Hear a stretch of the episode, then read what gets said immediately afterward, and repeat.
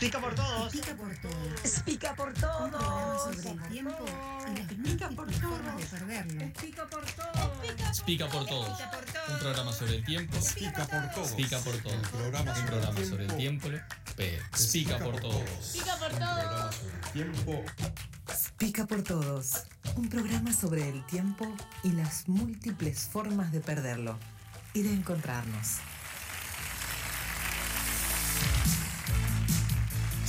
De tu escondite. Empieza Pica por todos. Si quieres romper conmigo la monotonía, vámonos a la costa. Tengo dos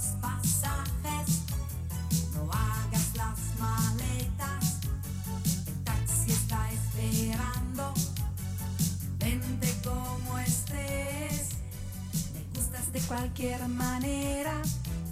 Olvidas del cepillo de dientes. Si quieres te presto el mío y el mensaje del contestador que diga que te has ido. Vamos. Siete. De farniente en la arena de la playa. Dolce farniente. Un coro de ángeles. Estamos, estamos al aire, querido Espiga, ¿sí? Ahí ya estamos al Estamos aire. al aire. Con el dolce farniente de la jornada. Bienvenidos nuevamente, como todos los martes, a Espica por Todos, un programa sobre el tiempo y las múltiples formas de perderlo. ¿Cómo anda Roxy? ¿Cómo anda Pide? ¿Cómo anda Yaka, el rey del coso y el cosito? Con una invitada que vino desde otro país hoy a visitarnos. Rosario no está tan lejos. Ay, pensé que iba a decir vino Rosario. Rosario no, No, vino. no es Rosario. Eh, Viene, viene de la ciudad de Rosario. Vamos tirando pistas. ahí va. Eh, Viene. Fito el viernes. El viernes está Fito Páez. Es verdad. Más pistas, bueno, quedamos sin Bueno, pistas. es licenciada en actividad física por la Universidad de Flores. Vamos tirando más pistas. Chaca, compartimos micrófono, ¿eh? ¿Alguna pista que, de la invitada de hoy? Es argentina, pero le dicen gallega. Roxy, Ella es poesía, poesía a través del cuerpo. Cuerpo y poesía es como, como el asado y el chimichurri, digamos. Una combinación infaltable por estos lares. Qué poético lo del asado del chimichurri. me gusta porque vamos mechando cosas. Postitulada en actualización académica en teoría del arte. ¿Qué lo parió? A ver, más piques. Bueno, en realidad eh, la invitación y la pista que, le poníamos en nuestras redes es que de Montevideo a Rosario se ha hecho un camino de huellas. Porque en realidad, dice un caminito en realidad, porque el caminito se recorre a pie, se recorre cerca y se recorre con otro, ¿no? Y la sensación de esta amiga que cruza el charco cada tanto, que ni siquiera es un charco, es un río grande, haciendo muchos kilómetros para ir y venir, eh, es un caminito de huellas. Ella ha hecho eh, su poesía con huellas y gestos que lo ha llevado hasta un método, una metodología y que a su vez lo ha compartido con nosotros y también con muchas otras personas. Así que ese, por eso es el caminito de huellas. Nosotros la conocemos como amiga, pero también sabemos que es muy referente para muchas personas aquí.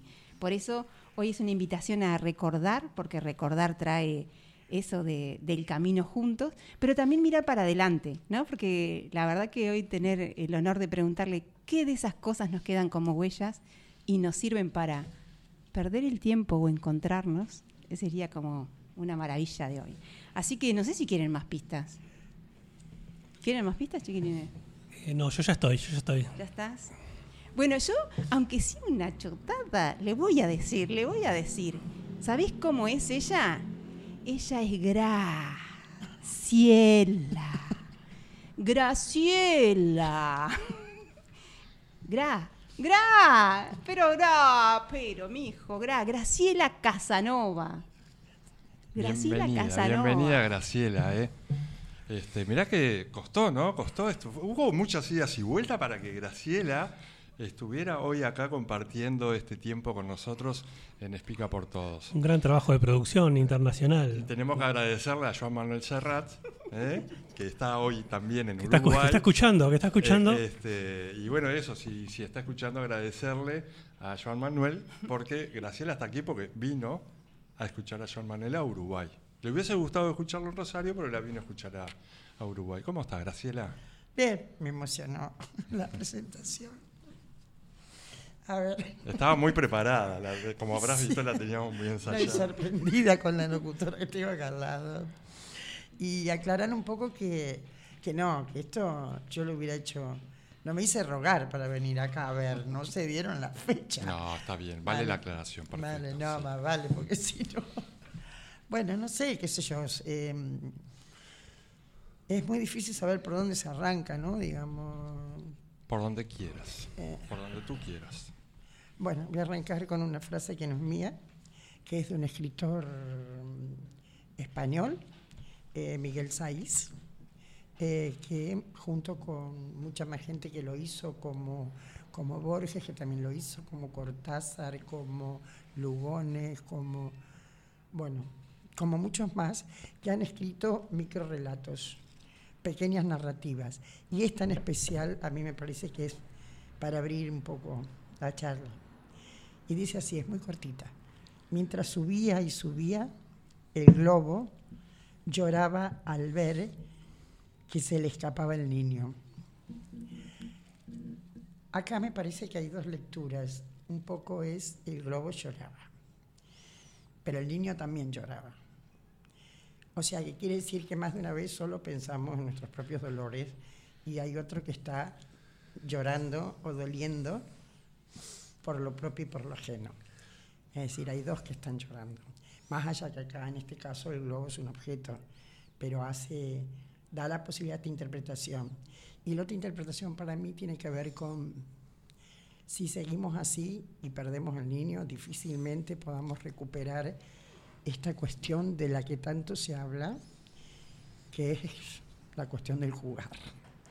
Hay demasiada palabra. Vamos, Nano Serrat. Aquellas pequeñas cosas. O el glu, glu, glu. Buscaron el glu, glu, glu. Me pidieron una canción y yo pedí el glu, glu, glu. Y va a estar, Va a estar. va a estar, por Bueno, no sé, abro desde ahí, ¿no? De un poco el otro día en una conferencia cuando la apertura, ¿no? De, del encuentro internacional eh, de juego en Brasil. Hice la apertura. Sí, igual escuchaste, creo. No, no la llegué a escuchar. Ah. Bueno, hablé de este tema también, ¿no? Esta cuestión de, de que se habla mucho en todas las carreras de comunicación social, de educación física, de recreación, de, bueno, de la importancia del juego y la educación y los aprendizajes significativos, pero ¿qué nos pasa a los adultos docentes que no jugamos? Y jugar implica riesgo y me parece que, que vivimos peligrosamente, pero no arriesgamos. Por lo menos hablo desde mi país, donde hay una cuestión terrible con lo peligroso, los límites, pero nadie arriesga. Y jugar es arriesgar. Es así de clarito. Es ponerle el cuerpo ¿no? Es acontecer, es acontecimiento. Bueno, vamos a arrancar jugando entonces, que esto sea un juego ahora. Porque también con las palabras se juega. Eh, las palabras no tienen por qué ser solo, de alguna manera, transmisión de, pensamientos, conocimientos, ¿no? La invitación hoy creo que es esa, eso justamente, a conversar contigo como un juego. Algunas veces por la memoria, ¿no? Porque un gran juego nuestro es la memoria de recorrer. Eh, por ejemplo, tengo muchísimos mails con anotaciones tuyas. ¿no? Y ella es una gran productora de conocimiento, de escribir libros, de escribir ponencias, de escribir eh, payadas, de escribir montones de cosas y que a veces van perdiendo y sin querer uno las tiene ahí eh, juntitas y nunca se anima a borrarlas. Una de ellas, mira, dice, la memoria es el canto que nos cantamos, un sendero de jeroglíficos y perfumes con los que nos acercamos a nosotros mismos. Pero ese texto es de Silvina Ese- Garré. Sí, está Ah. acá. No, de Eugenia Barba, dice acá. este es de Eugenia Barba. Y que nos regalaste. Sí. Tengo otro de Silvina Ah. Nuestro lenguaje sagrado será aquel de los gestos, aquel Aquel de del la- silencio, aquel de la piel. De la piel. sí, no Ese es de. Silvana Garré. Ese es de Silvina Garré. Ahí va. Y vos nos has enseñado eso, pila de veces, ¿no? A traer en pequeñas conversaciones las poesías. Así que bueno, la invitación es como, como a eso, a recordar, pero ta- también trayendo esta poesía como para conocerte un poquito más. El tema, el tema es maravilloso, ¿no? El tema del jugar. Eh, vos leíste palabras y que tenés un montón de palabras acumuladas de, de mails o de material que traigo. A mí la palabra, claro que me interesa, pero me interesa de la palabra las acciones que abren las palabras. Las palabras hablan acciones. Entonces, cuando tú abres un curso, un taller y dices tumbar y traes acompañado una frase, no sé, por ejemplo, de Roberto Juarros que toca el tema de la caída, eh, ya está, entonces te miran, ¿no? Como diciendo, ¿y ahora qué hacemos? Y tumba, a tu gusto y a tu manera. Eh, para mí las palabras son valiosísimas, pero porque abren acciones. O sea, que podamos matar por un momento el intelecto y dejar que esas palabras eh, habiten el cuerpo. O sea, que el cuerpo pueda ser habitado por esas palabras. Porque si no, son vacías y cada vez se nos vacían más las palabras del contenido. Nada, eso. ¿Escritos en el cuerpo? Uy, es. Este, eh, wow, wow, wow. Eh, me viene a la memoria una película de Almodóvar, ¿no?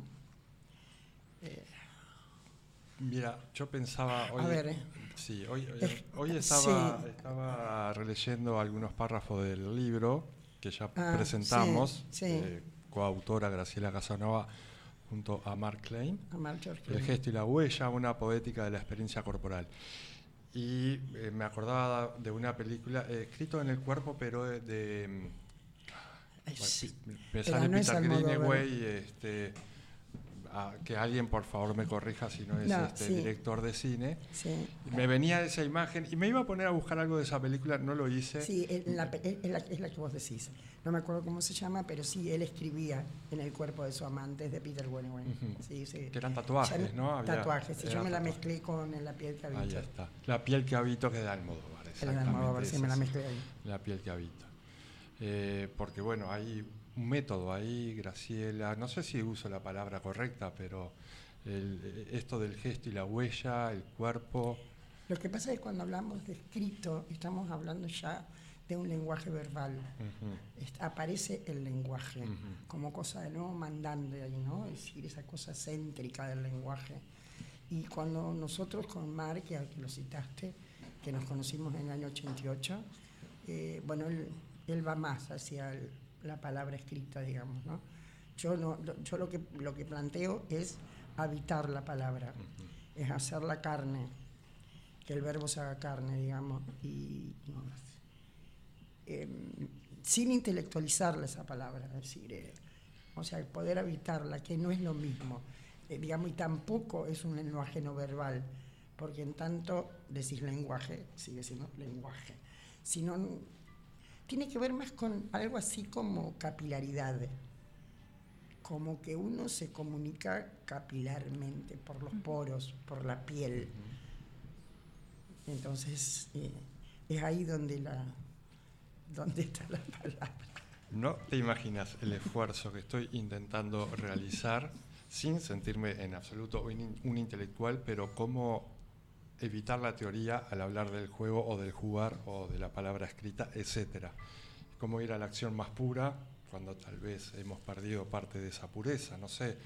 Eh, nada, cuando estabas hablando de esto ahora pensaba en eso, ¿no? Cómo no caer en esa redundancia de lo teórico, cómo no caer, estoy haciendo, me, me estoy eso, ¿no? Eh, ese esfuerzo porque también eh, leyendo algunos párrafos del libro del gesto y la huella que me encantaban, este, pero me encantaban desde ese lugar que me hacen volver a pensar sobre todo lo que hablamos teóricamente a veces del juego y cómo vamos perdiendo cada vez más la esencia, que es el tema del jugar. En esto de que estábamos hablando ahora y también para este, ir difundiendo lo- el 7 de diciembre, que lo hemos mencionado en otros programas, que son los 150 años del nacimiento de Johann Huizinga y que desde la Universidad Católica se están proponiendo algunas actividades, entre ellas la realización de algún taller que Graciela me decía, pero que sea un taller para jugar. Por favor, juguemos. Mira, Eh. eh, vos que hablas de las palabras, eh, Roxy, yo quiero ahora estoy sorprendidísima. me lo habían dicho, me lo habían chummeado, pero esto es muy fuerte. Eh, Leonardo da Vinci un, tiene un pequeño fragmento con 18 palabras. Entonces él dice que son las 18 acciones básicas del, del ser humano. Y tiene correr, saltar, caer. Bueno, yo a esa, a esa lista la fui agrandando con los años de mi vida. Y no dejo ni una vez de no usar un montón. Desear tocar, ser tocado, no dejarse tocar, sostener, dejar caer, sostener en la caída. Sí, voy agregando palabras a esa gran lista que en, en mí nació leyendo esas 18 acciones básicas de Leonardo da Vinci.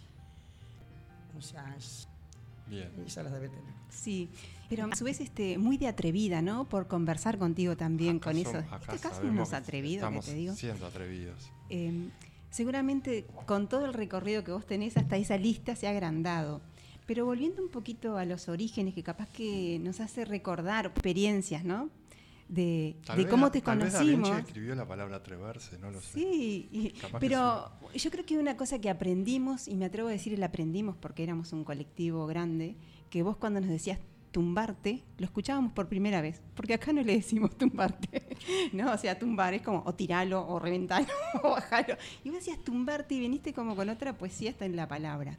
Y ahí nos enseñaste a mm, vencer barreras, barreras estas, las, las barreras que nos ponemos para poder llegar cerca al otro, ¿no? Es como iniciar la capilaridad que vos decís. Y no hay manera de que no recuerde lo que transpirábamos en esos talleres. por eso yo y acá- por ahí creo que va la capilaridad. Yo creo que ahí debe haber algo que hace Vale. como sintonía. Ahora- Entonces, esa, eh, una manera de llegar a esa palabra nueva, quizá de atrevida, es justamente eso, vencer esas barreras y que nos cuentes, si podés, un poquito para los que te Mirá. ven por primera vez hoy. Acá hay una anécdota de esto que estás hablando, alguien que está presente, que es el operador, que Hernán fue una de las- uno de los días más divertidos que yo pasé. Primero que eran como ciento y pico de personas. No había lugar ni para respirar, que eran en, en juventud, ¿no? En, en el INJU, ¿podemos hacer algo de referencia temporal? No sé si, si- pero eh, en el Instituto Nacional de la Juventud y año es difícil capaz ubicarnos temporalmente, no. está. 95, No, no, 96. somos el vuelo de España en el 95, ¿Cuándo? La primer mancha, la primer Bienal de la Mancha. 94. Fue posterior, fue 96, no, pero fue después. Por porque eso- en realidad el cúmulo de ustedes se arma después de la del 96. ¿Cuánto? 2004, 2005. Acá tengo algo para mostrarte después, pero Bien, contá, pero contá la para, anécdota. buscar- y- para hacer un poco de referencia temporal, Vamos, vamos acá, ¿no? A esto.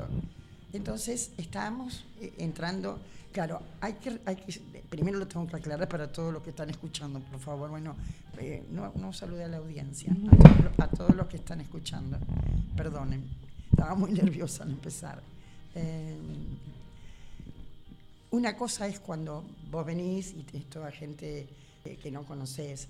Lo que pasa es que en aquel entonces prácticamente el 70% de ese curso eran, ya venían siguiéndome, un montón de cursos sabían de que iba la película.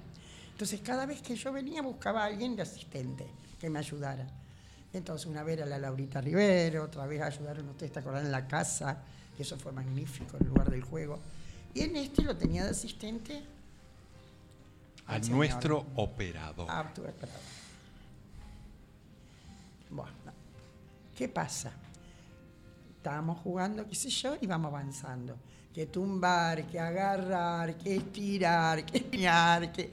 Bueno, entre los 100 personas que había y el calor, la gente era y sudaba y sudaba. Y a mí me interesa mucho eso. Porque cuando vos estás muy cansado, cuando vos estás muy cansado, ya no sabés, ya no podés controlar la cabeza, la razón. O sea, ya, ya da igual todo, digamos, ya te soltás. Entonces yo decía, iba avanzando, ¿no? Morderse. Y después de morderse, venía salivar. Entonces, el Jack me dice, che, esto no es demasiado. Para que Chaca te diga. Y me dice, digo, no, mira, no sé, no sé qué otra palabra decir, Jack. Eh, no, no sé. Y dice, déjame a mí. Chico. Dijo mojarse. Fue terrible, porque toda la gente estaba resudada. Los varones se sacaban las camisetas y se, ¿me entendés? Se pasaban por los cuerpos de las chicas que huían desesperadas. Y la, fue una cosa. Había otro, el Pablo, ¿te acordás del Pablo? Que es músico, ¿te acordás? Pablo Gómez, nuestro querido, nuestro querido Pablo Gómez, sónico. ¿eh? El, el Pablo Gómez se sacaba la camiseta y la estrujaba arriba de los demás. Yo lo quería matar a que, porque siempre que se hacía salivar, el juego empezaba, cosas como esta, ¿no? Sucha, pero no la la escupida y el gargajo. O sea, pero claro, al decir mojarse fue espantoso. Abrió la canilla, abrió la Sí, canilla. Fue espantoso lo que se armó. Eh, la imagen de Pablito sin remera sacudiéndola es un poco este, traumática. No, no, pero vos sabés que estrujaba la... No, muy divertido. Bueno, también esas son palabras que salen estrujar, eh, eh, que tienen que ver mucho con, con algo que para mí es valioso, que es la infancia. Chicos, volvamos a la infancia. Yo puedo interrumpir una Sí, cosita. Porque nos pasa en este programa ser como muy, muy casero, muy para adentro, muy autorreferenciales. ¿Qué haces vos, Graciela? ¿Qué faltó en eso en la presentación? ¿A qué te dedicas? ¿Qué haces? Para la gente que no te conoce ya de tu recorrido en la, de la lúdica, la formación, la educación. Para el- la otra gente que nos conoce que es de otros mundos. Sí, yo... ¿Cuál es el oficio de Graciela? El oficio actual de 10 años atrás, 20 años, digamos que, que el, el año clave fue el año 1989 cuando yo conozco a la gente de Francia, de la Sorbona, de la Nobel 3, que me invitan a trabajar con ellos. Y ahí conozco a Marc Klein, y ahí conozco a Anne Couquet, a mm, Giselle Barret, eh, toda gente que, que- que empieza a ver cómo hacía yo esto, digamos. Y había gente que hacía cosas parecidas, pero mucho más intelectual. Entonces, a ver como una especie de cruce. Entonces ahí se empieza a forjar una forma de trabajo, que en primera instancia hablábamos de escritura corporal, hablábamos. Yo soy profesor de educación física, soy Bien. licenciada, pero es una carrera que a mí nunca me gustó, porque en, en mi país, eh, en Rosario, donde me recibí, fue siempre muy biológica, eh, biologicista, perdón, mecanicista, el entrenamiento, la competencia, y yo, nada que ver. Y yo quería estudiar otra cosa, pero no me dejaban ir a Buenos Aires, mis padres. Eh, en cambio, yo me escapaba, trabajaba, me escapaba y me iba a hacer cursos a Buenos Aires con Anaí Telman, María Fuchs, eh, no me acuerdo, con teatro me parece que estuve con un psicodramatista, ¿cómo se murió? Bueno, no sé el nombre ahora. Eh, y fui dejando de lado la educación física. Y ya el salto a Europa fue entrar a, a encontrarme con otras cosas y la cultura de España me enseñó muchísimo. Eh, ni hablar sus fiestas tradicionales, sus lenguas. Y además ahí estudié pintura, escultura, eh, talleres literarios. Y lo que fui haciendo fue haciendo como un mogollón así de cosas. Fui tirando una olla, la sacudía y muy, muy, muy autodidacta en ese sentido, pero muy seria. O sea, me podía pasar siete horas armando una clase y pensándola, y por qué esto, y por qué no lo otro, y por qué... Y luego teorizando sobre aquellas cosas, porque de pronto venía y te mira, eso lo hacía Samuel Beckett. Ah, mira, entonces leía Beckett. O sea, como que la teoría la construí, la, la construí después, digamos. Y a partir de ahí, lo que hago ahora son conferencias, talleres sobre el jugar. eh, y eh, esto lo llevé al campo del teatro también. Y a partir de ahí, lo que, lo que he creado de alguna manera, eh, por lo cual me hicieron un homenaje hace poco en Rosario, que fue, me tocaba, me tocaba, después de tantos años, ¿no? Como aquella persona que acaba de transformar la cultura. Entonces la gente de danza empezó a abrir los ojos con los espectáculos míos, porque eran totalmente de movimiento, pero no eran de danza. Entonces, ¿por qué? Porque yo vengo de haber visto mucha danza teatro, de ser una enamorada de Pina Bausch, de Sasha Walsh, y me empecé a, a nutrir de ellas, de verlas en espectáculos, fui a la escuela de Wuppertal, y bueno, y ahí em- aparece la palabrita esta que nombra Roxy, que es poesía. Yo estoy haciendo ahora poesía corporal, No es danza, no es teatro. no es coreografía. Uy, qué pregunta difícil. Sí, el, el espacio está coreografiado. Y, y los movimientos están coreografiados. Lo que pasa es que el movimiento surge del sujeto, no de mí. O sea, yo para nada digo cómo te has de mover. Lo que sí luego limpio y voy construyendo. Y tengo una manera de construir muy parecida a la del cine. O sea, la gente no sabe hasta el último momento cómo van unidas las escenas. O sea, vamos creando, creando, creando hasta que llega un momento que. ¡Ay! Que voy haciendo como una especie de puzzle, digamos.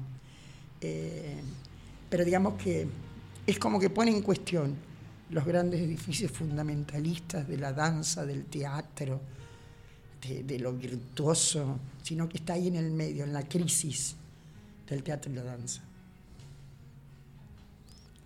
Ahora entiendo un poquito más. ¿Eh? Ahora entiendo más lo que haces. Sí, porque es difícil, porque todo el mundo me dice, ¿qué sé? ¿Qué sé? Porque enseguida sale, bueno, yo soy filósofo, yo soy profesor de educación física, yo soy licenciado, yo soy máster. Y yo soy Graciela Casanova y hago esto. O sea. Entonces es difícil, porque la gente que toma clases conmigo, que estudia conmigo, que se forma conmigo, cuando tiene que explicarlo, dice, yo no lo puedo explicar, vaya y háganlo. Eh, Porque es una experiencia, ¿me entendés? Y esa experiencia, de alguna manera, cuando vos la vas trabajando y trabajando, se convierte en una vivencia. Porque la experiencia a nivel corporal para lo que te sirve es para saber desde dónde mueves un hombro, por ejemplo. El brazo se mueve desde el hombro, pero lo puedo mover desde el codo, lo puedo mover de las muñecas. En cambio, hay un momento en que esa experiencia corporal es atravesada por tus propias emociones o tus propias imágenes. Y ahí está la vivencia. Cuando ese movimiento es habitado, es atravesado por, por las emociones. Ahora, cuando hiciste, trajiste esto del globo y el niño, ¿no? Me hace pensar en otro juego que podría ser el que está en la experiencia y el que está espectador.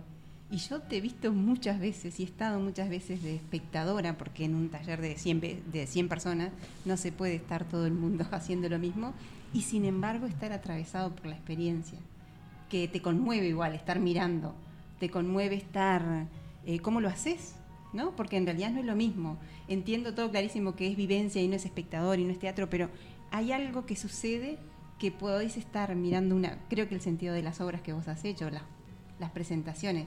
No solo está ahí el globo, está el niño también. Claro, no solo está el que mueve el cuerpo, sino Claro, el que porque- mira y se conmueve con eso. Porque hay una cosa en los talleres, ¿no?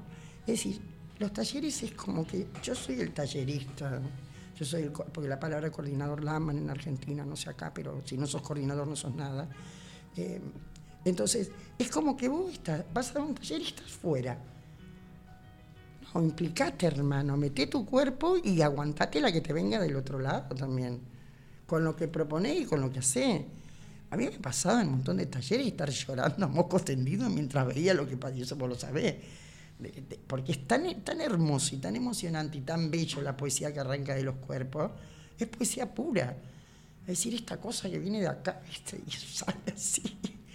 Lógicamente que saber contenerla, pero acá también hay otro problema, ¿no? El tema de las emociones. La gente tiene mucho miedo porque dice, bueno, vamos a exhumar fantasmas, vamos a... No, no, no. Ahí en los playitos nomás. No hace falta ir a buscar fantasmas en la infancia. Lo único que hay que buscar es la plenitud en la infancia. Y todos esos materiales propios que vos tenías, que te decías que eras vos. Y yo sacaré la mano y te saludaré así, y otro saludará así, y el otro saludaré así. Los gestos nacen de tu, de tu acervo. Por esa infancia la que yo digo, recuperar. Y si esa plenitud no estaba presente en la infancia, ¿desde dónde construir? ¿Desde dónde?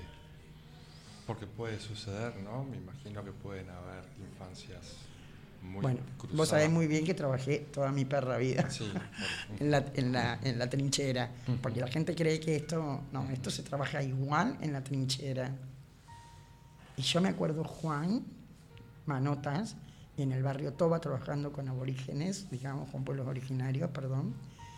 Eh, un día, un tipo que, estaba, que estuvo preso, que prostituía a la hermana, y nada, cómo poder, cómo ir introduciendo, ¿no? Dibujando en, en- en grandes paneles que yo llevaba, o, o- o- hasta que un día Juan dice, pero entonces esto es poesía. Digo, claro, estamos jugando al lado de un charco lleno de olor podrido. Y sin embargo podemos hacerlo, y podemos escribir, y podemos... Eso es poesía. Ay, ay, para recuperar. Ahí en Dija donde sale la- Sí, lo, sa- lo- lo creativo, no sé, lo- Por eso es que hay un montón de cosas que pasan en estos barrios, se hacen talleres, este, y perdonen porque puedo ser muy salvaje con esto, pero estoy harta de los talleres de reciclaje, estoy harta, harta estoy. ¿A qué le llamás talleres de reciclaje? Claro, es decir, hacen arte con basura. Entonces el niño come basura, revuelve la basura y encima juega con basura. No, hermano, cargar en la mochila las cosas más hermosas que tenés en tu casa y ponerlas a disposición de esta gente. Yo me iba con bolsas, con, ¿me entendés? Hasta el televisor para un mundial me llevé y me decía, estás loca, te van a robar el televisor y nunca me robaron nada, nunca. Pero estoy harta que el niño juegue con basura. Tan, parecía que está de moda esto, que reciclan los que tienen guita. ¿Por qué tenemos que reciclar los pobres? Siempre somos los pobres los que reciclamos. Que no. No, no, que no, no. en serio lo digo, vos sabés que me enoja. Los, los- los- los que tienen guita producen basura. Y los que la recogemos y la reciclamos y todo lo demás somos los pobres. ¿Pero hasta dónde vamos a llegar tú? Bueno, nada. Y, y decías de limpiar. Ahora después vamos a meter un temita así que nos levante un poco y contanos un poco qué quiere decir eso de, de ir limpiando, limpiando, limpiando hasta que quede el gesto, ¿no? El trabajo, que yo sé que requiere mucho de quien está ahí de alguna manera observando. ¿Cómo Pero- pasar del movimiento? Vamos a ir a un tema y después lo pensás la respuesta. Bueno, se, se sube-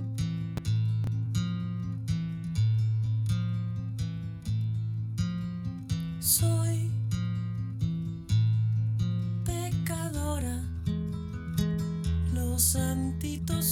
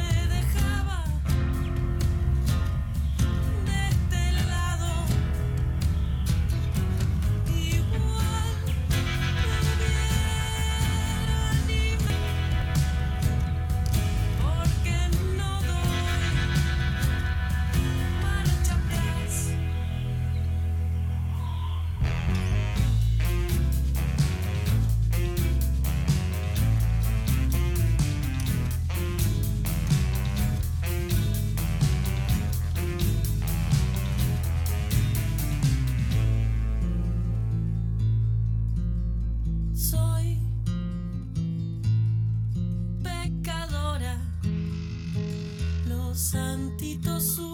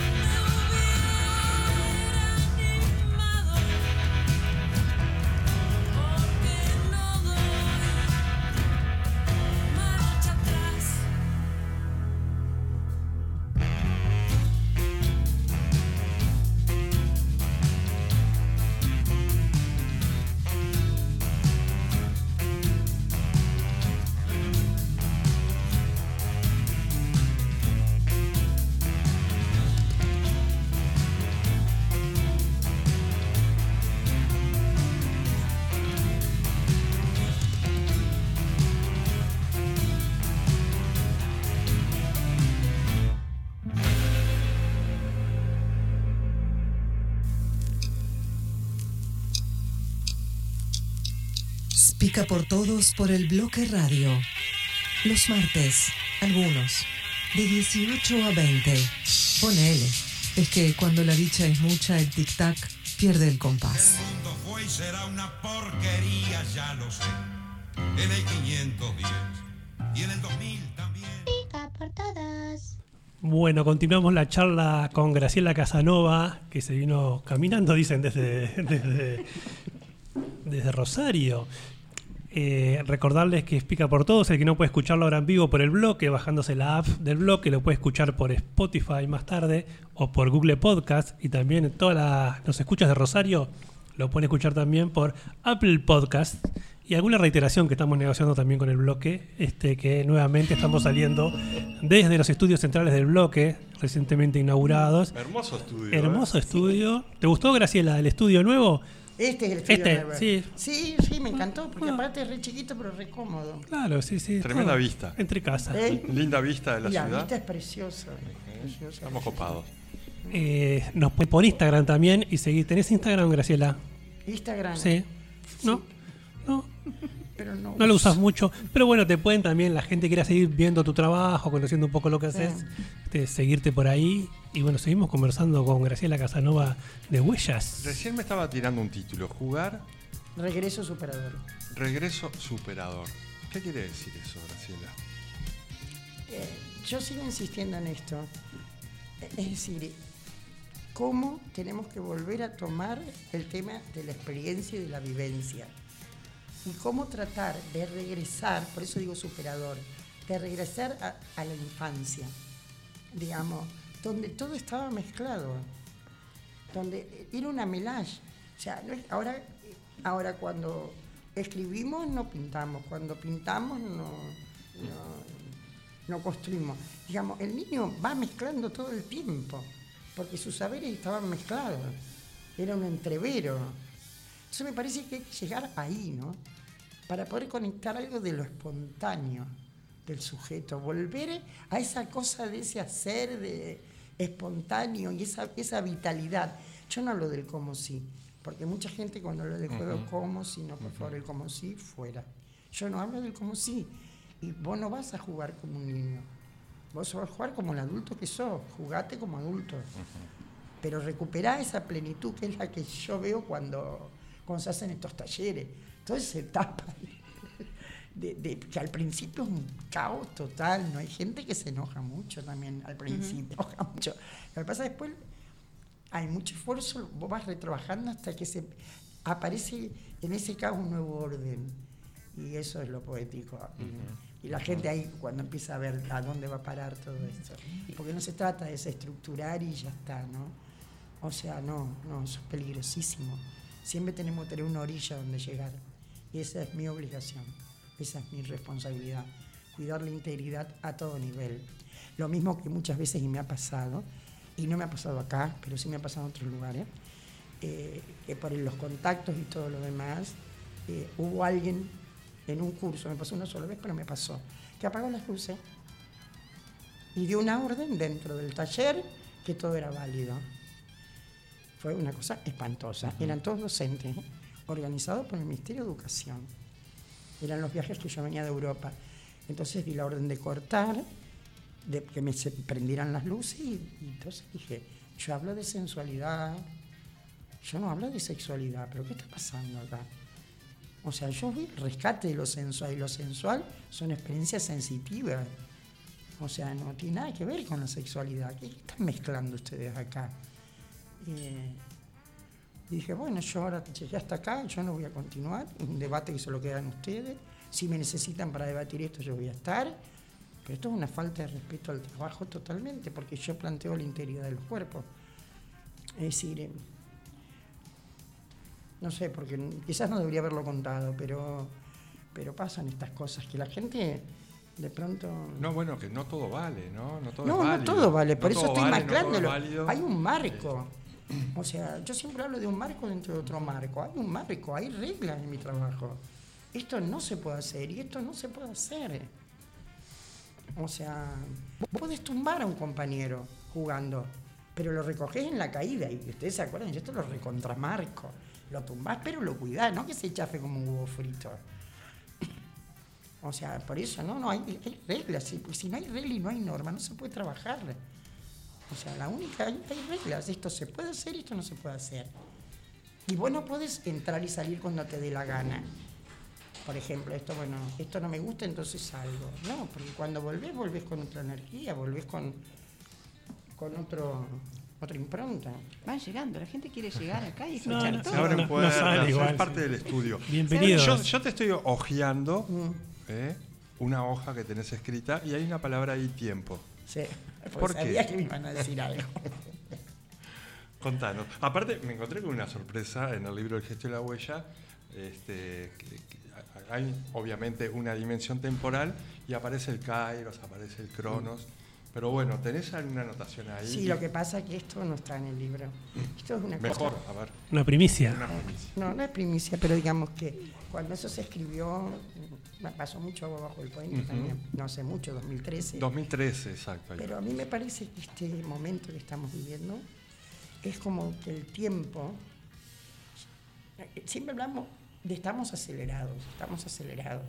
Y a mí me parece que no estamos acelerados. A mí me parece que lo que... Yo tengo la sensación, sobre todo cuando trabajo y voy en equipos de trabajo, con gente mucho más joven que yo que estoy formando y que coordina, como que el tiempo está fragmentado como que dentro de un mismo tiempo hago de todo y todo diferente.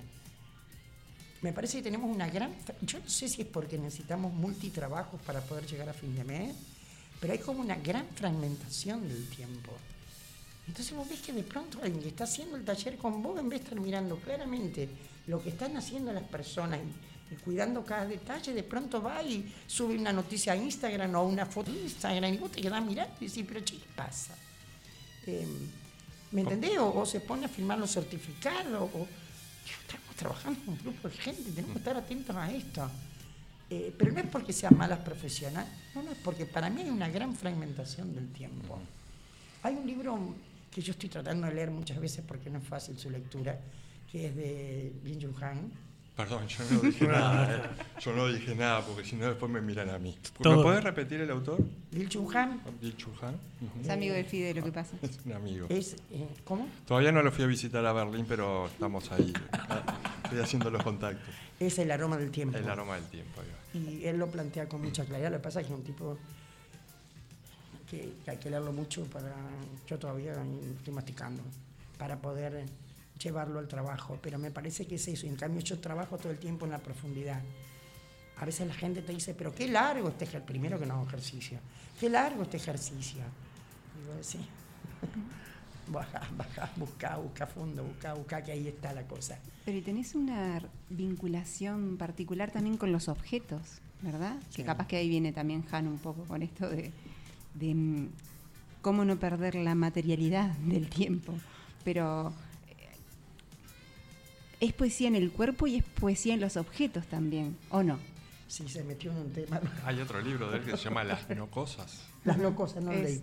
Y el que sí quiero leer, que dicen que es muy sencillo también y que está muy bien, es el, el Tao, ¿no? El Tao de la Oda a la Tierra. El de- o del jardín o algo así. Oda a ¿no? la Tierra creo que Sí, se puede llama. ser, sí. Creo que es Oda a la Tierra. El problema que está planteando Roxy de la materialidad es un tema bastante complejo porque nosotros con Mark hace mucho que venimos y con más gente hablando de la materialidad de los cuerpos. O sea, que somos materia ante todo. Y hay, el cuerpo tiene una memoria matérica, que eso también cuesta muchísimo. Una memoria eh, con materia de forma. Eh, nosotros trabajamos con esa memoria, no con la huella mémica, sino con las huellas matéricas del cuerpo. Por ejemplo, voy a dar A una ver. muy sencilla, muy sencilla. Eh, yo tenía una tía, voy a hacer referencial porque lo tengo súper grabado, que cuando yo era muy pequeña ella venía y me apretaba los cachetes y a mí me dolían un montón que me lo hiciera. Yo ahora veo una persona que viene, no la creas, que viene a hacerte algo acá o a un niño, me viene el dolor y ya. O sea, esa, esa huella que me dejó, pero de materia, porque no me traumó ni nada, una huella de materia. O mi manera de colocar mis hombros, o mi ma- eh, somos materia. Entonces, dentro de este concepto que es lo que plantea la Roxy, están los objetos. Y los objetos son verdaderos compañeros físicos nuestros. O sea, no son objetos, no los tenemos a nuestra disposición. No somos los dueños de los objetos. Ellos tienen su propia vida, hablan su propio lenguaje y hay que saber respetarlos. Eh, son materia también. Eh, y esto sí insisto mucho cuando trabajo con objetos o cuando trabajas con el espacio. O sea, cuando trabajas con el suelo, por ejemplo, el suelo te puede abrir, te puede hablar, escucha el suelo, escucha las órdenes que te manda el, el- el suelo, porque el suelo te manda órdenes, hace que te acomodes de una manera o de otra manera. Ojo, esto no se entienda como una cosa, no sé, de espiritismo, de- a ver, no sé cómo explicarlo, pero la pared te dice cosas, una pared rugosa te va a decir una cosa en tu cuerpo, y una pared lisa te va a decir otra. Y una, una pared con agujeros te va a sugerir otra cosa que vos hagas, a meter los dedos. Pero a ver, pero escuchás cuando metes el dedo, ¿qué pasa? ¿Viene frío del otro lado? ¿Está húmedo? ¿Qué pasa con el frío? ¿Qué te pasa con la humedad? O sea, con los objetos lo mismo, ¿no? Sí, ahí, ahí me voy a una dimensión sensorial. ¿eh? Tal- Por eso digo que esa- todo el trabajo es sensitivo. Por eso hablo de sensualidad también. O sea, no es sexual. O sea, no se tiene que confundir esto. Mirá qué hermoso objeto que tenemos aquí, que es, ¿eh? es una radio, es pica. ¿Escuchabas radio? Has- ¿Sos, has Me sido- muero, me muero, me muero, me muero. me Tocala, muero, es me toda tuya. Tengo una igual, que es de mi mamá y de mi papá, ya murieron. Es, negra y es así y así. Y es una espica. Qué divino. Y no puedo conseguir quien la arregle. Estamos, estamos buscando por acá a alguien que también arregle las antenas, porque es un oficio que se ha perdido también. Hablando de tu oficio nuevamente, lo que vos, me queda claro que lo que vos haces es muy poético y muy político, pero también este, eh, y me, me gusta esa parte como de, de la separación del juego, como esto, que a veces queda como una dimensión muy, este, muy como De entretenimiento. de entretenimiento o de lo, de lo placentero y pierde como esa potencia capaz transforma eso fuertemente, ¿no? Me, me pasa como esta, como esta prof- proliferación de eh, cursos, talleres, eh, maestrías, doctorados de tiempo libre, juego, no sé qué, que y pasa con las otras, otras áreas, con la educación, es todo, todo discurso, discurso, discurso, pero después la acción esta política se pierde un poco. Y vos la trajiste con esto. Bueno, yo hago lo mismo, ¿no? En, en la villa o en el cante. ¿Dónde ves la, la potencia de lo político a través de tu poética corporal? Lo que pasa es que son micro, microespacios eh, políticos. O sea, yo sé que con lo macro no puedo. Obviamente. No puedo. Y ojo, yo soy exiliada política en el 76, o sea que tuve militancia, pero yo renuncié hace muchos años, me dedico al- a las micropolíticas. Para mí, eh, todo lo que hago lo hago porque sé que lo que a mí me interesa al final de un taller o de lo que sea, que aparezca un grupo humano. Un y hasta un colectivo, te diría. O sea que todo mi trabajo está llevado a, a lo vincular con el otro, con los otros, con los objetos, con el espacio, con el... Pero tampoco es terapéutico. No, no. No hay nada que yo pueda interpretar de lo que nace ahí, ni dejo. He trabajado con muchísimos psicólogos, he trabajado en salud mental y nunca he dejado que se interprete nada. ¿Cómo Sí. haces? Hay una terapia clandestina, está claro. Porque la gente se ríe, porque le pasan cosas, porque... Una terapia clandestina. es muy buena. Es un muy buen nombre, Es muy ¿no? buena.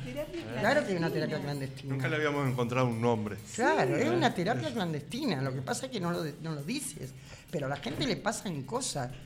O sea, yo he tenido un montón de pacientes en mi casa que ya no lo hago más porque me cansa mucho, que me mandaban los psicoanalistas. Y me decían, después que pasan con- contigo en los talleres, vienen y tienen nuevas cosas para contar. Y yo, uy, sí, claro, tú. Y bueno, Seguro. agradecer el trabajo. Más allá de las palabras, ¿no? Hay, hay cosas más allá de las palabras. A la gente le pasan cosas más allá de las palabras. En el fondo es terapia clandestina. Lo fue conmigo también, digamos. Los, talleres que yo he tomado con gente que, que adoro y que le tengo un respeto increíble, lo, lo he sentido, ¿no? Es decir, cómo he modificado cosas en mí. Me sigo tropezando con la misma piedra, pero no soy tema aparte. pero sí, sí. Pero no es para nada, ni me lo planteo, ni, Y estoy muy enojada con la danza terapia, con la biodanza, con, con todas estas cosas, ¿no? Ya, montón calor. Gra, y mm, a mí me parece que mm, seguís escribiendo, ¿verdad? Sí. ¿Es un- una primicia o qué? Solo para ver nomás. ¿En qué andas? Eh, estoy en el segundo libro, que me está costando un montón. No estoy con mi amiguito y mi compañerito Mark Klein. Y estoy corrigiendo el nuevo de él. Él ya terminó el de él. Se llama Glosario. Pero está más dedicado al teatro, Mark. Entonces ahora me mandó el ejemplar para, para una corrección y una opinión para, para imprimir. Y estoy largándome en el segundo, que es lo que me piden en Rosario. Esta vez va a ser por una editorial de Rosario, porque lo de Biblo fue muy terrible. Este, aparte está la portada horrorosa. La próxima edición puede mejorar. me espanto. Em, A ver, espíritu de guerrero, ¿no? no. Es Cuando pica, venga. es pica editorial. Es pica editorial, Es pica claro, editorial. es pica editorial.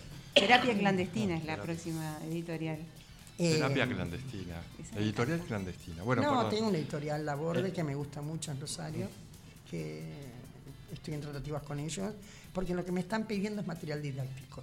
Va a ser muy didáctico el libro. Ujú. Me piden clases, me piden ideas, me piden... Entonces es más difícil, eh, todavía me cuesta darle forma, digamos.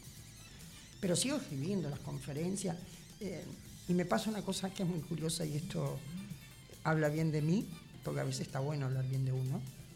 Me pasa algo, yo no puedo repetir. Si yo repito un taller, una conferencia, me aburro de una manera, me aburro. No, no, es terrible, es terrible. Ahora me convocaron para, un, para el diseño de un, creo que es un posgrado en, la- en un Cuyo, en Mendoza. Yo decía, pero nena, tenía un montón escrito, anda a buscar. No. Me aburro, es que me aburro, me aburro, digamos. Necesito crear algo nuevo, materias nuevas. Vamos, vamos, le damos un vasito de agua a Graciela y escuchemos un temita. ¿Les parece?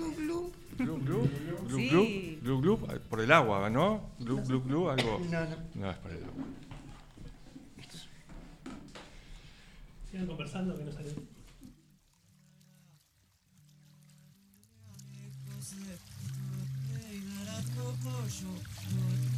soy feliz.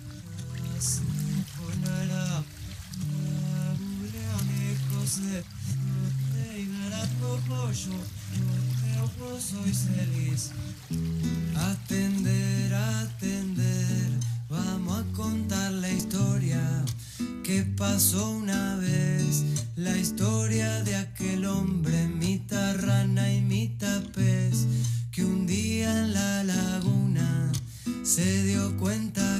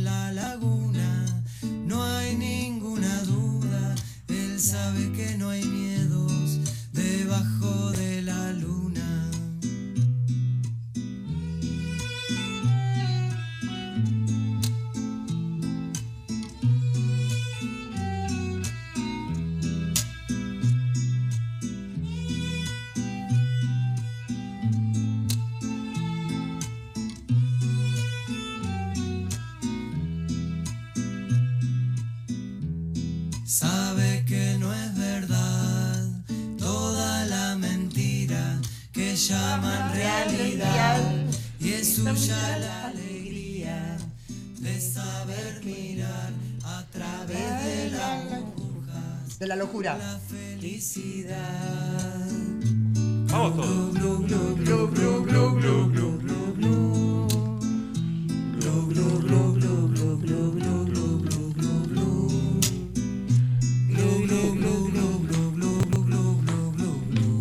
Con palabras, Gra.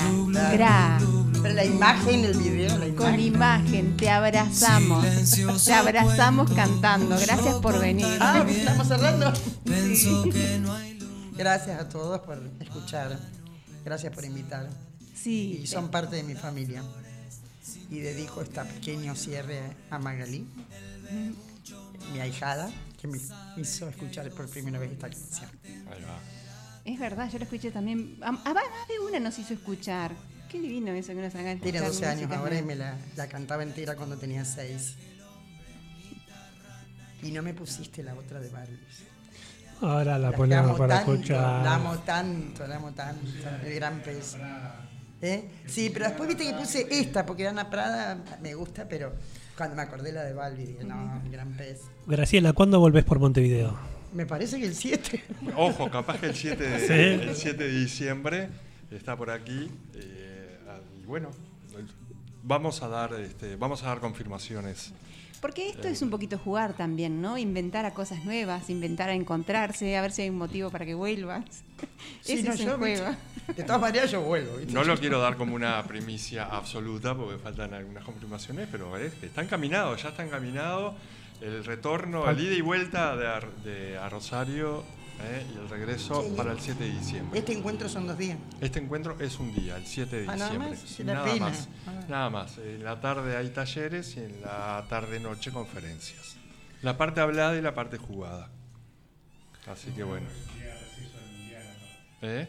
Día de receso. No, está todo, está todo muy No, planificado. hable- no hablemos de mundial hoy. Está no todo- hablemos de está mundial. todo- está todo muy planificado. Ahora en cinco minutos. Así dijo otro jugador, no miro ningún partido más hasta el sábado. Claro, Argentina pero el sábado juega México. Bueno, Graciela, muchas gracias. Te despedimos con un tema que también vos pediste. Lo, lo tenés por ahí, operador. Y muchas gracias. Nos Eh, vemos a la vuelta. ¿no? Nos vemos, sí, nos vemos. Sí, sí, sí. Una segunda invitación, ¿eh? En breve. Un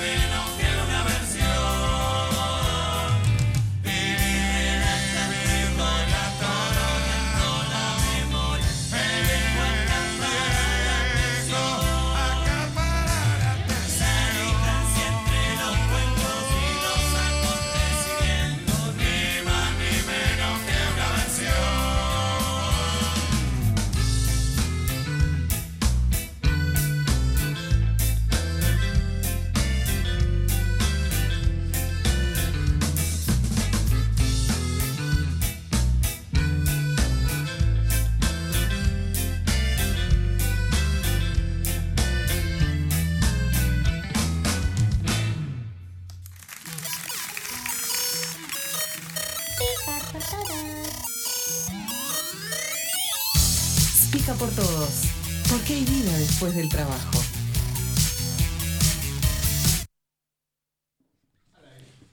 Bueno, Bueno, divinamente. Graciela no se quiere ir, está dando vueltas acá por el estudio a ver si se puede un ratito más. Se va corriendo a ver a Serrat. buen recital, Graciela. Este divino, divino personaje, ¿no? Este divino ser, Y sin duda volverá. sin duda vol- volverá. Seguiremos conversando con ella aquí en nuestro programa de Espica. ¿Qué tenemos escuchando de fondo ahí? Caldera. Caldera. ¿Y qué viene a ser Caldera? Una banda de Latin jazz eh, neoyorquina de los 70, yo qué sé. Qué cultura musical, que lo parió. Que lo parió el operador. Hoy 22 de noviembre, Día Internacional de músicas, de la música. Santa Ce- alguien me dijo, ah, Santa Cecilia me dijo. Y nada, voy a buscar de nuevo, no tenía ni idea. obviamente hay una historia vinculada a esa santa con el tema de la música, capaz que alguno de ustedes lo sabe. El operador dice que no, que es en. Para A mí ver. es primero de octubre el día de la música, pero. No, no es hoy, 22 Es de hoy, noviembre, es hoy, eso sí. Es el hoy. día de los músicos, me- capaz que habrá también. este, me puse a buscar un poquito de los músicos y de la música. 22 de noviembre. Hablando de músicos, hoy Exacto. se despide del Uruguay el gran Joan Manuel Serrat, ¿no? Qué grande ese hombre, ¿no? Este, que, ¿70 añitos? ¿70 y pico añitos, Serrat? Creo que más, ¿no? No sé. ¿Ah, ¿Puede ser? Este, No sé. Días raros para la música. El cierre de Serrat en el centenario, para el cierre acá en, en Montevideo. La muerte de otro grande como Pablo Milanés. Y la muerte de otro grande que no conocíamos, que se llama El- el, el- hermano de Roberto Carlos. El operador compartió. Era Erasmo Carlos. Erasmo Carlos. Erasmo ¿Podremos Carlos. escuchar algo de, de Erasmo Carlos? Claro que sí, cómo no. Denme un segundo. El tema que nos compartiste para mí era de Marisa Monte y resulta que era de Erasmo Carlos. ¿no? Este, qué, qué temón. Sí, a ti te llamó la atención la voz, ¿no? La voz igualita a Roberto Carlos. No en ese tema, yo escuché otro tema que busqué ahí para ver, bueno, quién era Erasmo Carlos. Eh, no era Erasmo de Rotterdam, sino que era Erasmo de Río. Y tenía la voz igualita a Roberto Carlos. Dije, bueno, capaz que me perdí la existencia de unos mellizos. Esto está mortal.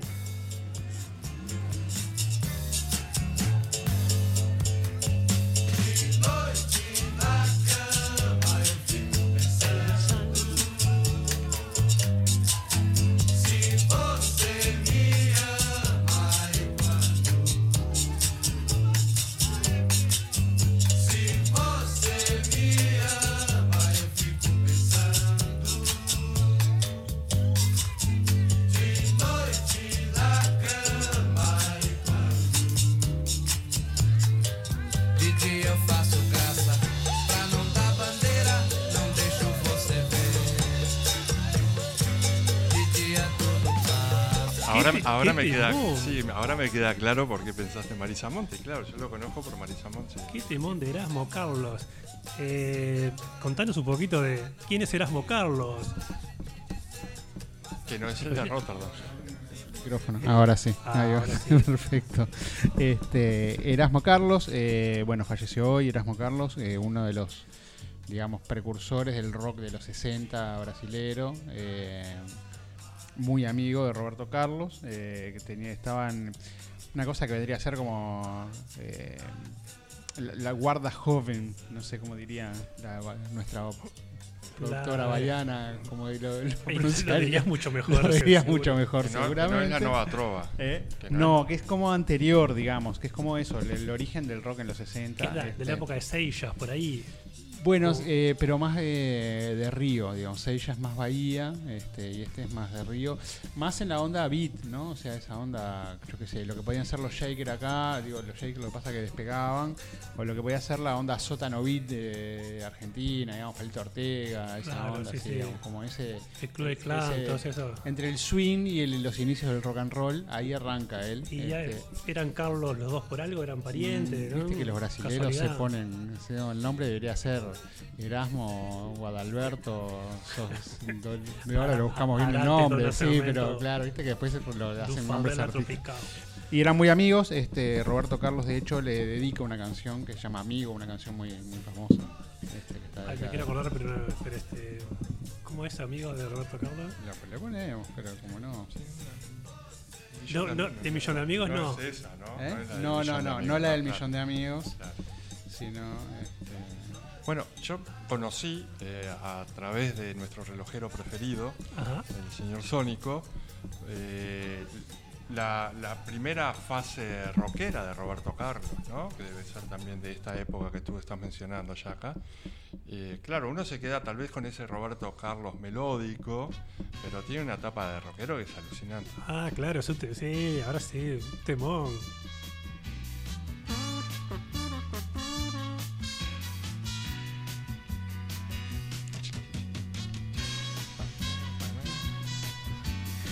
Que tiene esa onda, ¿no? Como un swing ahí, swing beat ahí como de fondo, ¿no?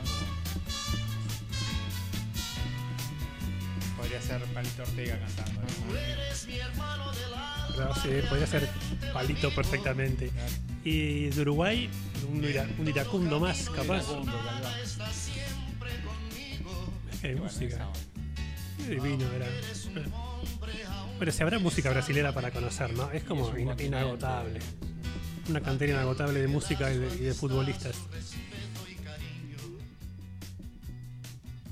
Claro. Y de hecho, eh, por lo que entiendo, muchos temas que hacía uno lo registraba a nombre de los dos, igual, como si lo hubieran hecho juntos. Tienen muchos temas juntos. Habría que profundizar, ¿no? En la relación. Tremenda eh, letra, ¿no? Roberto. Tremenda letra esta canción. Linda dedicatoria. Más cierto en horas inciertas. Esto con un par de tequilas arriba y te digo, es como un- No, un abrazo, Hermosa letra. hermosa abrazos letra, fraternales.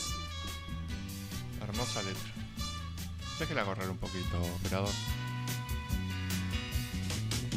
En ciertos momentos difíciles que hay en la vida,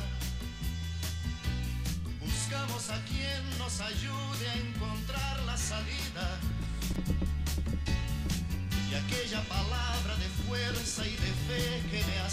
Ah, vamos a tomar una, después te quiero tomar una. Un tequila. Sí. No, tremenda, es hermosa letra. Es hermosa letra, es.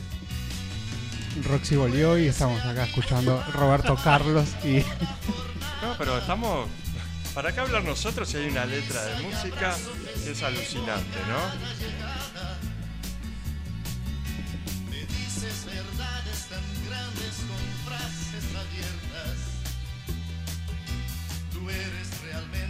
Realmente el más cierto de horas inciertas. Ah, listo. Más ciertos en horas inciertas, oh. Te faltó te amo, te amo Erasmo, faltó nada, faltó eso. Pero podemos seguir con temas musicales. Eh, una de Serrat. Acá una que, la- una, que, una que nos une a todos es Fiesta de Serrat. Maravilloso, maravilloso. Puede ser nuestro homenaje a. ¿Lo han visto en vivo Serrat? Hace mil años en el Estadio Centenario. Muchos años. Sí. Y no recuerdo siquiera. Tengo la tapa del álbum que creo que se la regalé a Yaka de. Creo que fue ese espectáculo, no recuerdo el nombre. El Después álbum ac- en disco, ¿no? En, en- en vinilo. ¿En vinilo? Sí, Esto es un temón también. también, también. Dejemos que hable la música hoy. Gloria a Dios en las alturas recogieron las basuras de mi calle ayer a oscuras y hoy sembrada de bombillas. Y colgaron de un cordel de esquina a esquina un cartel y banderas de papel verdes, rojas y amarillas. Y al darles el sol la espalda las faldas bajo un manto de guirnaldas para que el cielo no vea. En la noche de San Juan como comparten su pan, su mujer y su gabán, gentes de cien mil raleas. Apurad, que a os espero si queréis venir, pues cae la noche y ya se van nuestras miserias a dormir. subiendo la cuesta que arriba mi calle se vistió de fiesta.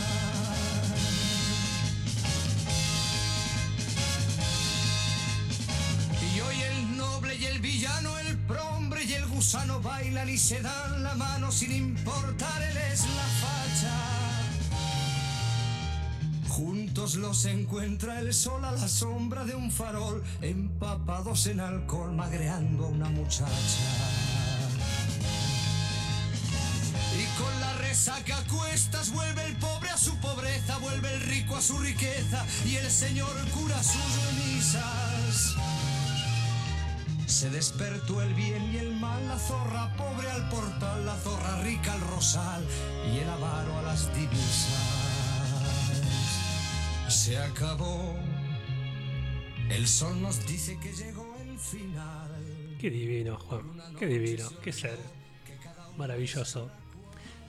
Mañana hay en el Paraninfo un reconocimiento como ciudadano ilustre. ¿A Serrat? Sí, Que estará atiborrado de gente, ¿no? sí. Tempranito Qué lindo se- sería verlo. Bueno, por otro lado, hablamos de esto que Pablo Milanés. ¿Tiene registro de Pablo Milanés? Bien también, ¿no? Bien este, sí, por supuesto. Adolescencia. Ha- Hablamos de aquel retorno a la democracia, ¿no? Ahí va. Pablo Milanés presente. Los Mejía Godoy, Pablo Milanés, eh, Fito Páez. ¿Quién, quién más? Habían dos, dos escenarios, ¿no? Uno que estaba Serrat, eh, Pablo Milanés, Silvio Rodríguez, Los Olimareños, tal, y otro que estaba En la calle. que estaba Sui Generis, que fue uno de los eh, de, las eh, vueltas a juntar eh, ¿De de, Sui Generis? Claro. Sí, pero ahí, fue- en ese en ese el primero de marzo del 85 en, en otro escenario, digamos. Pero era como, como parte de, de los festejos del retorno a la democracia. Exacto. Mirá, no lo tengo Sí. ahí. No Uno, en la Intendencia y otro en Plaza del Entrevero.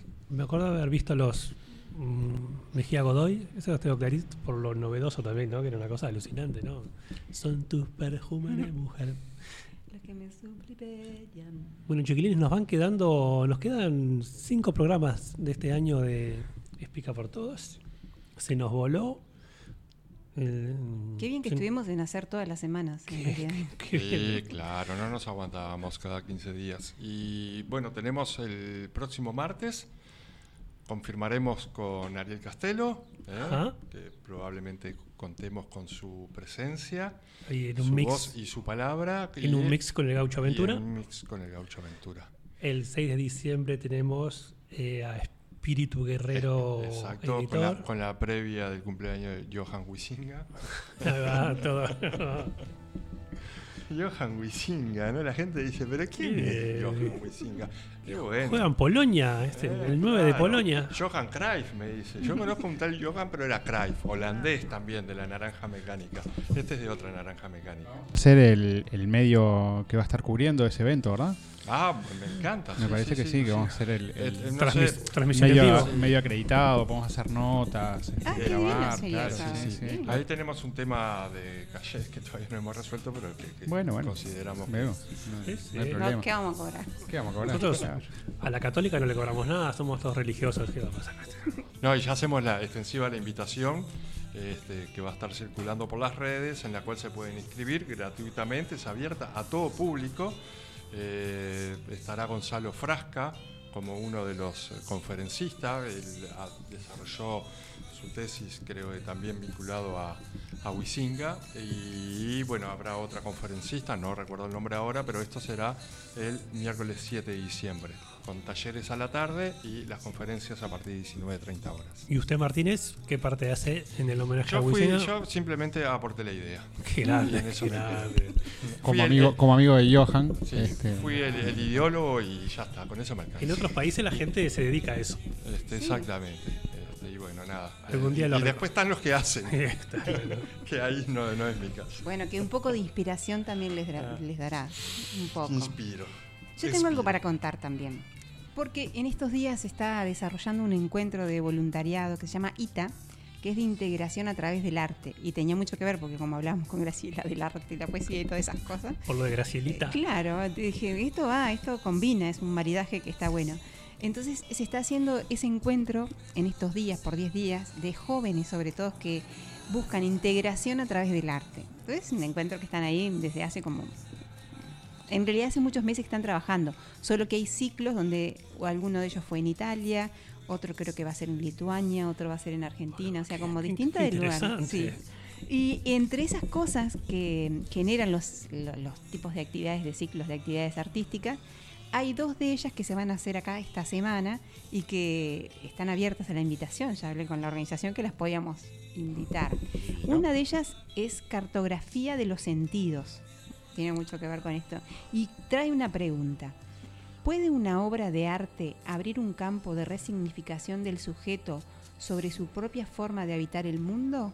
La pipeta. Parece me- que van a contestar un poco esto. ¿Me repite la pregunta? Sí. Una vez más, a ver. ¿Puede una obra de arte abrir un campo de resignificación del sujeto sobre su propia forma de habitar el mundo? Sí. Yo digo que no. Yo digo Que sí, que no. bueno, La y- cuestión y- es y que este, hacemos contrapunto. Este jueves, 24 de noviembre, 19 horas, en el Abrojo Centro, van a estar respondiendo o por lo menos compartiendo algunas respuestas. Y yo Los vi- que creen que no van con Gustavo, Claro. los que creen que sí vienen con Gustavo. Está, pero ya sabemos cuál obra de arte estamos hablando o, No, o es genérico, ¿no? Una obra. No, en principio es la pregunta. Y yo lo que les puedo decir que a mí me atrajo muchísimo de cuando veía esta presentación es que mostraban unas cartografías gigantes, un mapa enorme, enorme donde había en el suelo, eh, no sé, toda la ciudad casi entera, cuando uno quiere hacer el mapa tal cual como lo vive y las personas arriba tratando de identificarlo. Bueno, no sé, es un mundo ahí que va a estar y que va a estar buenísimo. Yo si pudiera estar, me toca estar en La Valleja, así que no voy a, no voy a ir. Ese es uno que me gustó para el jueves 24, 19 horas, en el Abrojo Centro, que es Soriano 1153, nuestra sede antigua de Espica por Todos. Saludamos a nuestro estudio anterior. Antes del ya segundo, tuvimos yo- tres estudios, yo, ojo. Después que termine Roxy esta Sí. parte, propongo, eh, sacámonos de lo que hemos planeado, del guion de hoy, si hay alguna obra de arte que nos haya cambiado, o sea, o modificado parte de nuestra este, subjetividad. Que no te dije. A vos ninguna. No, a mí tampoco. No, voy a- No, la otra, la otra que, que Sí. también me parece que está buenísima. Mirar de cerca se llama, la mediación del álbum ilustrado. Y lo digo porque está Es- Estrela Pereira dos Santos de Brasil, que viene también convocada en esto, y Virginia Mórtola, que ella Mórtola. tiene eh, una lectura muy linda, ¿no? De, de cómo trabajar con los niños, ¿no? Y las lecturas y, y también una sensibilidad especial para, para transmitirle cosas. La imagen es una niña mirando por un agujerito de la, de la cerradura y nos invitan viernes 25 del 11, 20 horas. Se llama Amazonia y es Maldonado 1775. Así que dos invitaciones preciosas. Quedan todos este- invitados. días, jueves y viernes. Bueno, qué buena pregunta, Martínez. ¿Cómo era esa? ¿Qué obra de arte? Alguna obra de arte que nos haya transformado este, nuestra subjetividad de alguna manera. Gra- Es una pregunta. Yo las, puedo llegar hasta una obra de arte que me haya como conmovido mucho o que diga, "Ah, está... Pero no sé tanto como transformar la No, bueno, subjetividad. es bien, es un- es un montón, es un montón. Y una obra de arte pues también... este, Mm, Bueno, el- se me ocurren libros más que nada. Se me por ocurre. ejemplo, por ejemplo. Se me ocurre el péndulo de Foucault. Ah, la pipeta. Sí. Eh, no sabría qué me movilizó, pero como esas obras que realmente son como de referencia, que decís, un libro, péndulo de Foucault. Y después, bueno, el perfume. El perfume, Oh, creo que el- me lo prestó el Yaka, el libro. Patrick, Patrick Susskind, ¿no? No sé si está bien pronunciado. Este que es una. Es como. Sí. No, sí, no sé si. No sé si la palabra es como, bueno, que. Impacta, tal vez. ¿no? impacta o cuando es- te aparecen como en los primeros, así, en el, en el top 5 o 6 de libros, que te habrás, pa, pa, pa, estos, y desde la emoción, porque tampoco tengo un análisis literario ni bueno, que una temática en particular que digas, ah, que está, me, me atrapa, me- es una, no es una temática que en general diga, bueno, esto de los asesinos seriales, eso no lo atrapa, capaz que la descripción de época, un poco más, bueno, lo loco esto de buscar un sentido, como re- la reproducción de los perfumes es como una idea que está, es maravillosa. Alucinante. Alucinante. Sí, ¿A ustedes? Tremendo libro.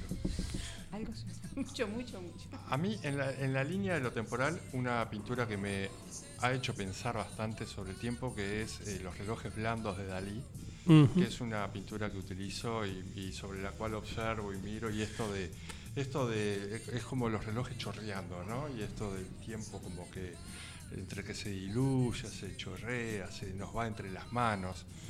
Eh, y, y un libro que yo, en este caso ahora hacemos, ¿no? nos vamos referenciando, conocí a través de, de Gus, El hombre que amaba a los perros, que fue eh, el último libro que, y que estoy por volver a leer en cualquier momento, este, del escritor cubano Padura. Padura, que realmente me eso y nada. Te atrapa, me- sí, sí, te atrapa. primero que me atrapa, me lleva a lugares e imágenes y a periodos históricos y bueno, eso, ¿no? Que me, me conmovió. Fue un libro que me conmovió. He intentado leer otras obras de Padura, pero ninguno, ninguno me ha atrapado como ese libro en los últimos tiempos.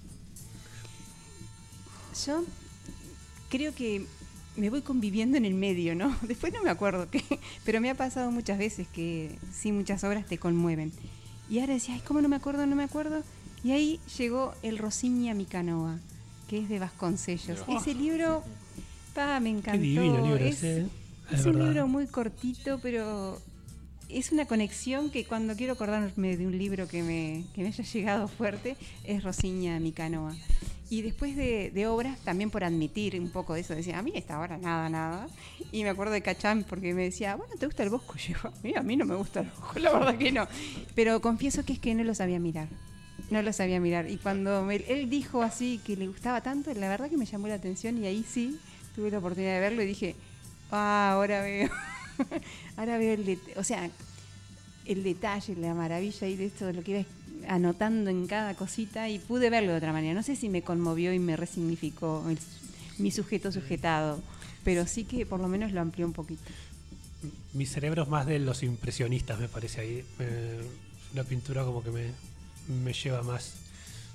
Capaz que porque mi cerebro es medio fragmentado también, y- pero este es un ti- estilo de pintura que me gusta, ahí como está la, la mancha, la puntilla, el, no la puntilla de, de tela, pero como está el, el punteo, ¿no? Para definir las imágenes. Creo que es eso el impresionismo, capaz que no es eso. ¿Operador? Eh, voy a nombrar un- películas. A mí me, me han conmovido más películas que. No sé. Bueno, en realidad no, me conmueve el arte en general todo, este, pero me vino ahora con la pregunta. Películas. Eh, Breaking the Wave. No sé si. A ver. Contra viento y marea, creo que es. eh, lo- la, la presentaron así. Y forma parte de, de toda una corriente, digamos, que a mí me, me impactó mucho y me forjó mucho eh, artísticamente, que es el Dogma 95. Exacto. Este.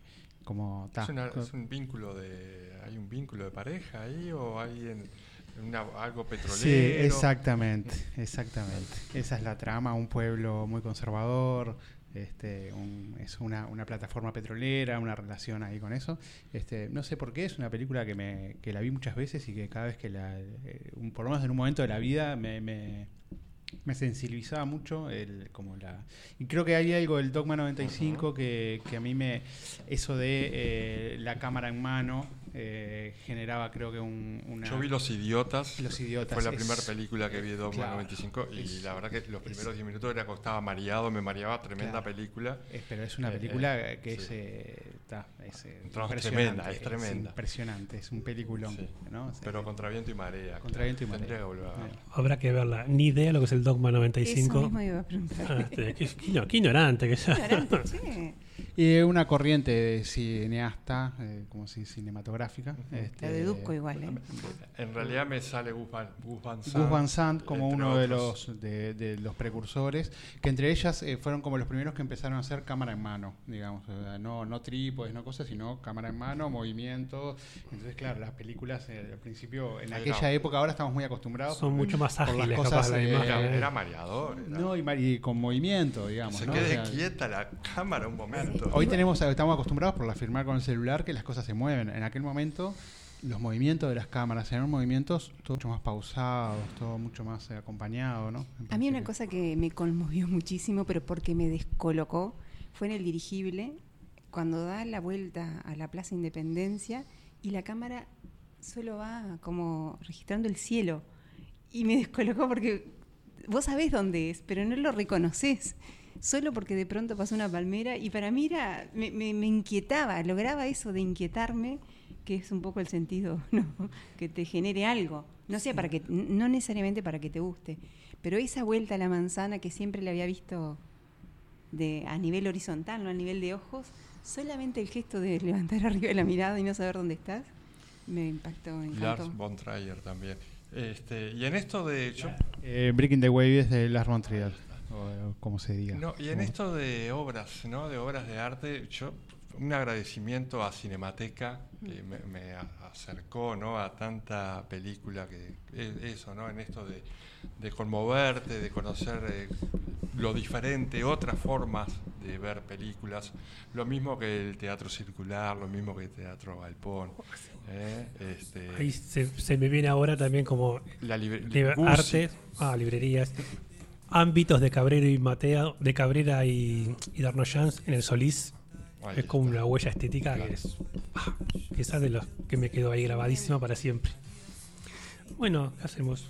¿No- ¿Nos vamos yendo? Con una Este- obra de ¿De arte. poquito? Este encuentro con el presente, ¿eh? qué lindo, ¿eh? Lindo Ah. encuentro con el presente, muchachos. ¿Les gustó el estudio nuevo? Encantado. Está divino, ¿no? ¿Nos vemos el martes? Nos vemos el martes y bueno. Nos escuchamos. Dolce farniente para Dolce todos. farniente. Dolce farniente. Bambini. Gastou seu bolso, maçambou desesperado. Comeu confete, serpentina fantasia. Levou um tombo bem no meio da avenida. Desconfiado que outro gole não bebia.